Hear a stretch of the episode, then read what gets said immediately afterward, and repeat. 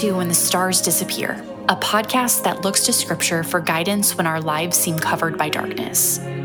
Our name comes from the story in Acts about the Apostle Paul sailing across the Mediterranean Sea in order to appear before Caesar in Rome. In those days, sailors used the sun, moon, and stars to navigate. But Paul's ship sailed into a storm that blotted out all of heaven's lights, leaving them unsure where they were or what to do. When storms of suffering or doubt overtake us, we can feel like they did. We can feel as if all of the stars that have been guiding us have disappeared, leaving us unable to understand life or know what to do. Our guide as we address these issues is Mark Talbot, a professor of philosophy at Wheaton College. Mark suffered a paralyzing accident when he was 17 and now is writing a four volume series on suffering in the Christian life. Both the first volume, When the Stars Disappear, and the second volume, Give Me Understanding That I May Live, are available now from Crossway and wherever books are sold. Today, Mark is being interviewed by Paul Winters, a former pastor and now partner at the law firm of Wagenmaker and Oberly in downtown Chicago. Let's listen in as Paul asks Mark to explain why his second volume begins by talking about Adam and Eve, the first human beings.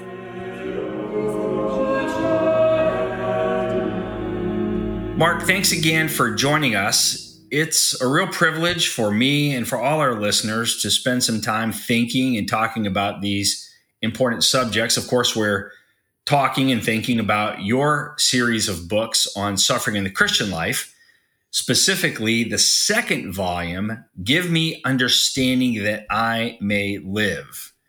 Last time, we talked extensively about Genesis 1 and about what the phrase the image of God, imago Dei, means in that chapter, and how it helps us understand the kind of world that God, in fact, created. And that takes me to something that you said at the beginning of the last episode about how if we get a handle on those first few chapters of Genesis, that will help us to see that it's our first human parents, not God Himself, who are to blame for our human suffering now.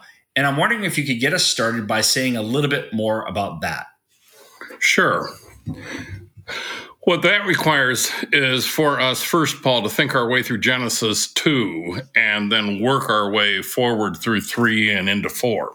The first thing we need to understand is that Genesis 2 retells the story of creation from a somewhat different perspective than Genesis 1.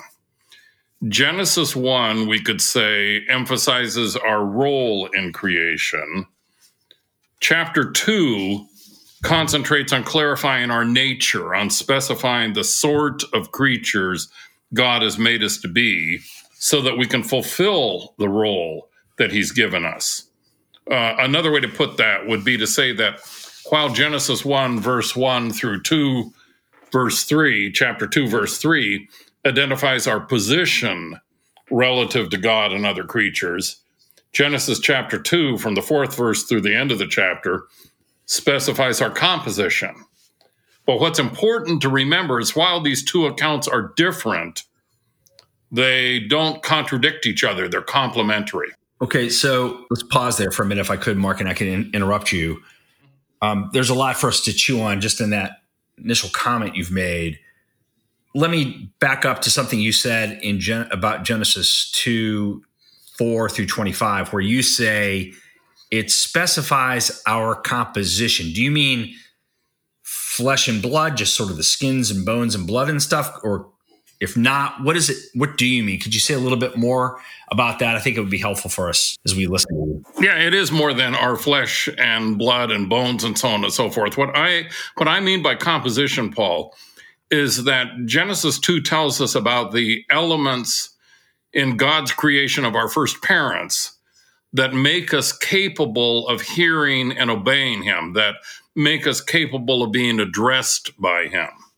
So you're saying composition is about the way that we're made, but not principally about my skin and so forth, my muscles and so skeleton, but it's being made in such a way that God, the creator, is then able to address us. Right. Okay. Exactly. All right. Well, that's that's helpful. Thank you for taking a little bit of time to clarify that. So, if I'm hearing you rightly, then the purposes of those two, two sections we've considered and we're considering now, Genesis one and two, you're saying there are different purposes, and that those purposes do not conflict. Is that fair? That's right. They they, they complement each other. While they're different, there's no conflict. The account in Genesis 1 1 through 2 3 is concentrating on God's care, as we talked about last time, his care and the very deliberate way that he created a world for us to inhabit. While Genesis 2 4 through 25 is focusing on God's special care in making us.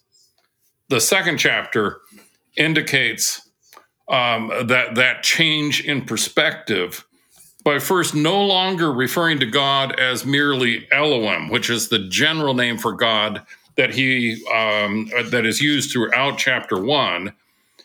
Uh, instead of referring to God just as Elohim, in chapters two and three, he's Yahweh Elohim.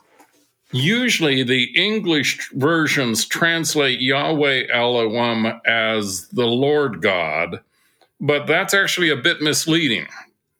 It's misleading because Yahweh isn't a title and Lord is. Instead, what Yahweh is, is God's personal name, the name he uses when he's making and keeping covenant with his people. So, in fact, that's the first indicator of the change in perspective. Now, the second way that this second account indicates this difference in perspective is that Yahweh's involvement with creation is, if we dare put it this way, hands on. There's a shift in the kind of verbs describing his creative activities.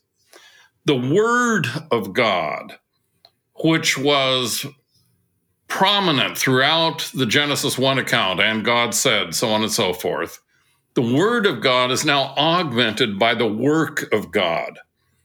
God no longer creates just by speaking. He now forms the man and the animals from the dust of the ground. He breathes into the man the breath of life. He plants a garden and places the man in it. He builds. We'll explain why scripture uses that term in a minute. He builds the woman and then brings the animals and her to the man. So God is, so to speak, much more personally involved with us in Genesis chapter 2 than he is in Genesis chapter 1. Which is really interesting because it's not as though Moses has to put it that way. He could just say, God made the man.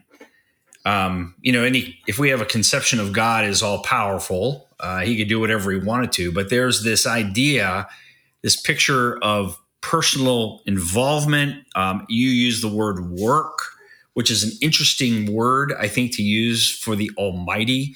Uh, he's it, the image that's almost coming in my mind as you talk, maybe because Eden is mentioned as a gardener, but it's almost as though the gardener is in the garden, and he's sort of God is is a as a manner of speaking is sort of rolling up his sleeves, as it were, and there's someone that's putting their hands in the earth and they're getting involved in the development of the garden and there's a tilling of the soil and that sort of development and that kind of hands-on approach.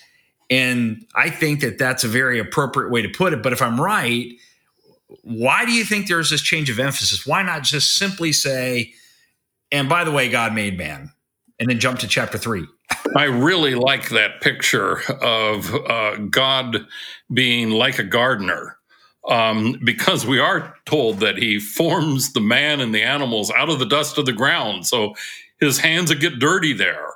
And of course, when he builds the woman, he takes flesh and bone from Adam's side. So I, I think this idea that God is personally involved here and getting his hands in things is is quite important. I think the reason why Moses put it this way, Paul, is that it emphasizes that God created us to be in personal relationship with Him. That continues through the third chapter. since God continues to be referred to as the Lord God in that chapter. And it's going to have a lot to do with what went wrong when Adam and Eve disobeyed him. By recording God addressing our first parents with a command in chapter 1, verse 28, that first chapter of Genesis implies that we were created as responsible persons. But the Hebrew of chapter 2, verse 7, as I read it, makes that explicit. The New Living Translation rendered that verse, verse 7 of chapter 2 of Genesis, as Then the Lord God formed the man from the dust of the ground. He breathed the breath of life. In Hebrew, that's the neshama of life, into the man's nostrils, and the man became a living person. The English Standard Version has a living creature, and the New International Version has a living being. But the use of neshama in the rest of the Old Testament establishes that when God breathed the neshama of life into Adam, he was making him a responsible person who could know right from wrong and acquire wisdom and understanding. Yeah, I, I find that very compelling. Uh, I think that I think that your comment about the way that Genesis 2 describes the development or the building of the man and the woman is very helpful for communicating that this is a an, a being with or for whom God had a purpose, and that purpose being in relationship with this created being. That makes sense. What's interesting to me is this discussion of neshama that you just mentioned here at the at the end of your comment. When I think of the beginning of your statement that the Lord God throughout the third chapter of Genesis emphasizes that God created us to be in this personal relationship with Him. When I think of personal relationships, I don't normally think about it in the way that you've just described it. That is a responsible person.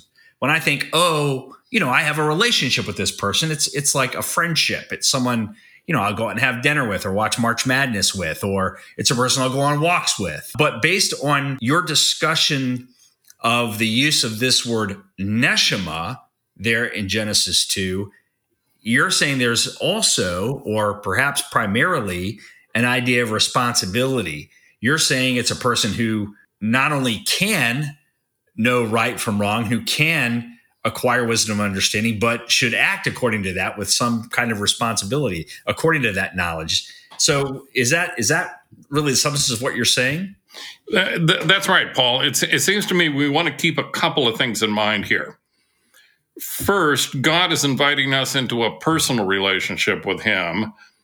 But of course, the relationship is not one of equality. The relationship involves our showing the right kind of respect and love and obedience to God because of who He is, because He's created us. Merely by having made us so that we can be in personal relationship with Him we owe showing him the honor and giving him the glory that he deserves. But when you think about it, Paul, even with regard to your human friends, you wouldn't remain friends very long if you didn't pay heed to certain norms and keep them. If you didn't, if both you and your friends didn't do that, you and I are good friends and we trust each other to tell each other the truth. If we didn't tell each other the truth, our relationship probably wouldn't last very long and so it seems to me that responsibility and obligation are always part of personal relationships, whether it's the divine human relationship or human to human relationships. Yeah, I see that especially in the deeper human relationships that you have. It seems to me that the deeper the relationship is, the more, the greater the expectation of this sort of mutual dependency, mutual responsibility, the mutual trust that you're, you're talking about here. So you and I have a very dear friendship. My wife and I have a very dear friendship and relationship. And so the expectations of those interdependencies and of her sense of my responsibilities to her and my sense of her responsibilities to me are quite strong. It's not as though we're perfect in those things, but if they start to go wrong for any amount of time, then that puts a lot of strain on the relationship. Same thing with my kids, same same thing with my law partners. Those deeper relationships and you know the Lord's relationship with us, of course, is going to be the most profound. Really, are marked by the kind of mutual responsibility that you're talking about. I think. Yeah, I think that's right. Okay, so what else, what else should we understand about this idea of responsibility in the context of our relationship with God? Well, it seems to me that rather than responsibility and obligation pushing out affection and friendship and things like that, they actually make room for them in the way that you've just been talking about. For then we can be comfortable and not on our guard with each other. I think that Genesis 3, verse 8, by talking about God walking in the garden in the cool of the day, which is usually interpreted to mean that God was coming to visit with his human friends, probably suggests that it was supposed to be similar with our relationship with God, that there's supposed to be this comfort that overall we would have as God would come to visit us, and that we'd, of course, have with each other. Moreover, when you think about it, Jesus calls his disciples friends, but he says that they are only his friends if they keep his commandments. So, friendship and laughter and affection find their home in the safety of relationships that keep norms of truthfulness and trustworthiness and obedience and so on and so forth in place. So uh, let's keep going back to this idea of what it means to be a responsible person, at least in the context of Genesis 2 and what you take it to mean that we are to know right from wrong. And that, as you said earlier, a few minutes ago, that we're, if I remember correctly, to acquire wisdom and understanding. Well, it seems to me that when God breathed the neshama of life into Adam, Adam became capable of at least two things. One is that he became capable of investigating the world God had so carefully made in Genesis 1 in order to be able to exercise the proper dominion over it, in order to be able to rule over it properly. But secondly, it made him capable of hearing God address him and tell him what he wanted him to do, and even more, who he wanted him to be. So in Genesis 2, because we're told that after God breathed into the man the neshama of life, he placed him in a garden to tend it and keep it. Because we're told that, we know that Adam was created as a responsible person because he was given a task. Then he's also given an explicit commandment in Genesis 2 16 and 17. Uh, this whole thing is a commandment, Paul. The first half of it doesn't sound like it, but it actually is. You are free to eat from any of the trees in the garden except the tree of the knowledge of good and evil. For from that tree you shall not eat, for when you eat of it, you shall surely or certainly die. Those were the words that God spoke to Adam. And what it comes to is when God said to him, You're free to eat from any of the trees in the garden except the tree of the knowledge of good and evil, God was commanding Adam to wander through the garden and to taste each of the fruits and take pleasure in them. So, in other words, God was saying, head out and enjoy this garden that I've created for you. And then there was only one prohibition, one and only one prohibition, and that was that he mustn't eat from the tree of knowledge of, of good and evil. And if he did, that in fact, on that day, as it's put in some translations, you shall surely or certainly die. Yeah, you know when you when you read this this section of the text in Genesis 2, it it pops around a bit it feels like to me. You know, you've got this prohibition that occurs in 17 and then you've got this statement by God that almost seems like a non sequitur. It's not good for man to be alone. Uh, we, you know, it's like uh, we we have this. We finally have a sense of what Adam should be doing and what he should not be doing. Now we're told, uh, well, it's uh, it's not good. I'm going to create a helper suitable for Adam. So yeah. why? Yeah, why is that, Mark? I mean, why does the text seem to move and shake the way it does, and why all these abrupt transitions? Yeah, yeah, I, I think that's really important, Paul. you'll remember that in our first episode, I quoted Gerhard von Rad observing that nothing in the creation account is superfluous, that it's all there for good reason. So I would say that if there seems to be a shift in subject matter here, and there certainly does seem to be one, there's got to be a good reason for it. So, what would that reason be? I think it's because we need to know something about the needs of persons. Persons aren't meant to be alone, they need fellowship with other persons. God has made us as earthly, biological persons. As we found near the beginning of the second creation count, God formed the man of the dust of the ground and then breathed into him the neshama of life. So God has made us as earthly biological persons, and both our biology, as requiring both a male and a female for reproduction, and our personhood depend on our being socially related to other human beings. So the story from 218 through 24 drives home our need for other human beings. You know, as you're talking, Mark, this idea of Genesis 1 and 2, and here in particular, being this literary narrative of the story of us. It's the story of human beings. And as Moses is telling this story, this really beautifully rendered narrative, we're getting this real picture of what we're like and what we're made, made for, our compositions, you put it, and the things that the, why we're wired the way that we are. And it's just really helpful to sort of think about these opening verses of the Bible to really tell us about ourselves. So I'm hearing that as part of that literary narrative, that it's important for us to understand that we really have a need to be around other people and have those relationships that you're talking about. Tell us why this is the case or how this is the case a little bit a little bit further. Well, it seems to me that that probably the most important thing, Paul, is just continuing to follow the story and see that it emphasizes the way in which none of the animals could be the kind of companion who would be just right for Adam. Um, God, we're told, brought all of the wild animals, the livestock and the birds he had created to Adam this is from verse 18 on. And Adam named each of them, which in fact in Old Testament parlance means that he identified the nature of each of them. But as he did so, and as he finishes up, who knows how long it took, we're told, but for Adam, no suitable helper was found. There wasn't any creature who could be just right for him.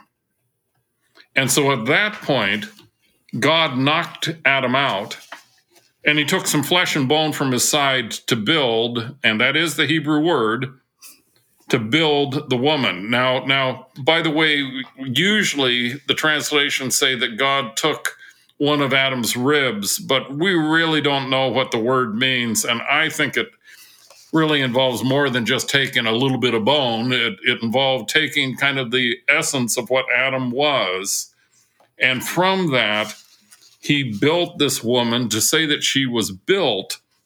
The Hebrew word means that God was working very deliberately and very thoughtfully to make the woman exactly what she needed to be in order to be just right for Adam.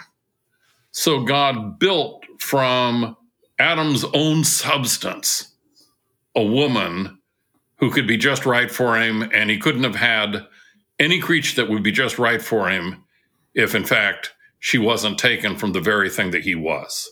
Yeah, it's a, going back to this idea of this being a narrative for our benefit to help understand ourselves. It's really an amazing scene. I mean, you've got this going back to my comment about the sort of back and forth in the text, and you've got this what again maybe another non sequitur. It's not good, or it seems like a non sequitur. It's not good for man to be alone. And then the very next thing, there's this parade of animals, this sort of, I would guess, as you said, I mean, who knows how long it took to bring all the animals back. And then there's this curious fact that you mentioned, uh, Mark, where I just think you, you hit the nail on the head, where you note that he takes the time to have Adam name them.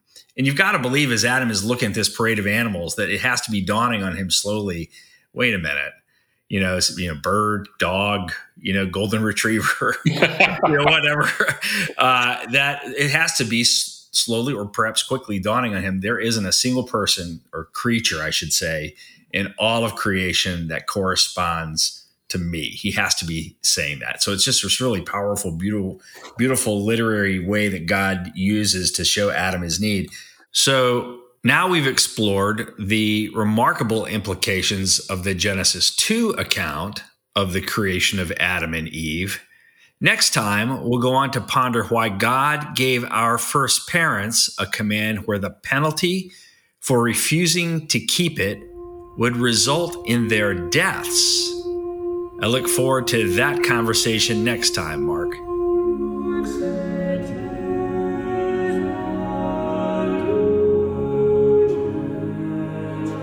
We see in Genesis 1 that human beings are the crown of God's creation. Adam was created by God as God's visible image in order to be seen as his representative in all the earth.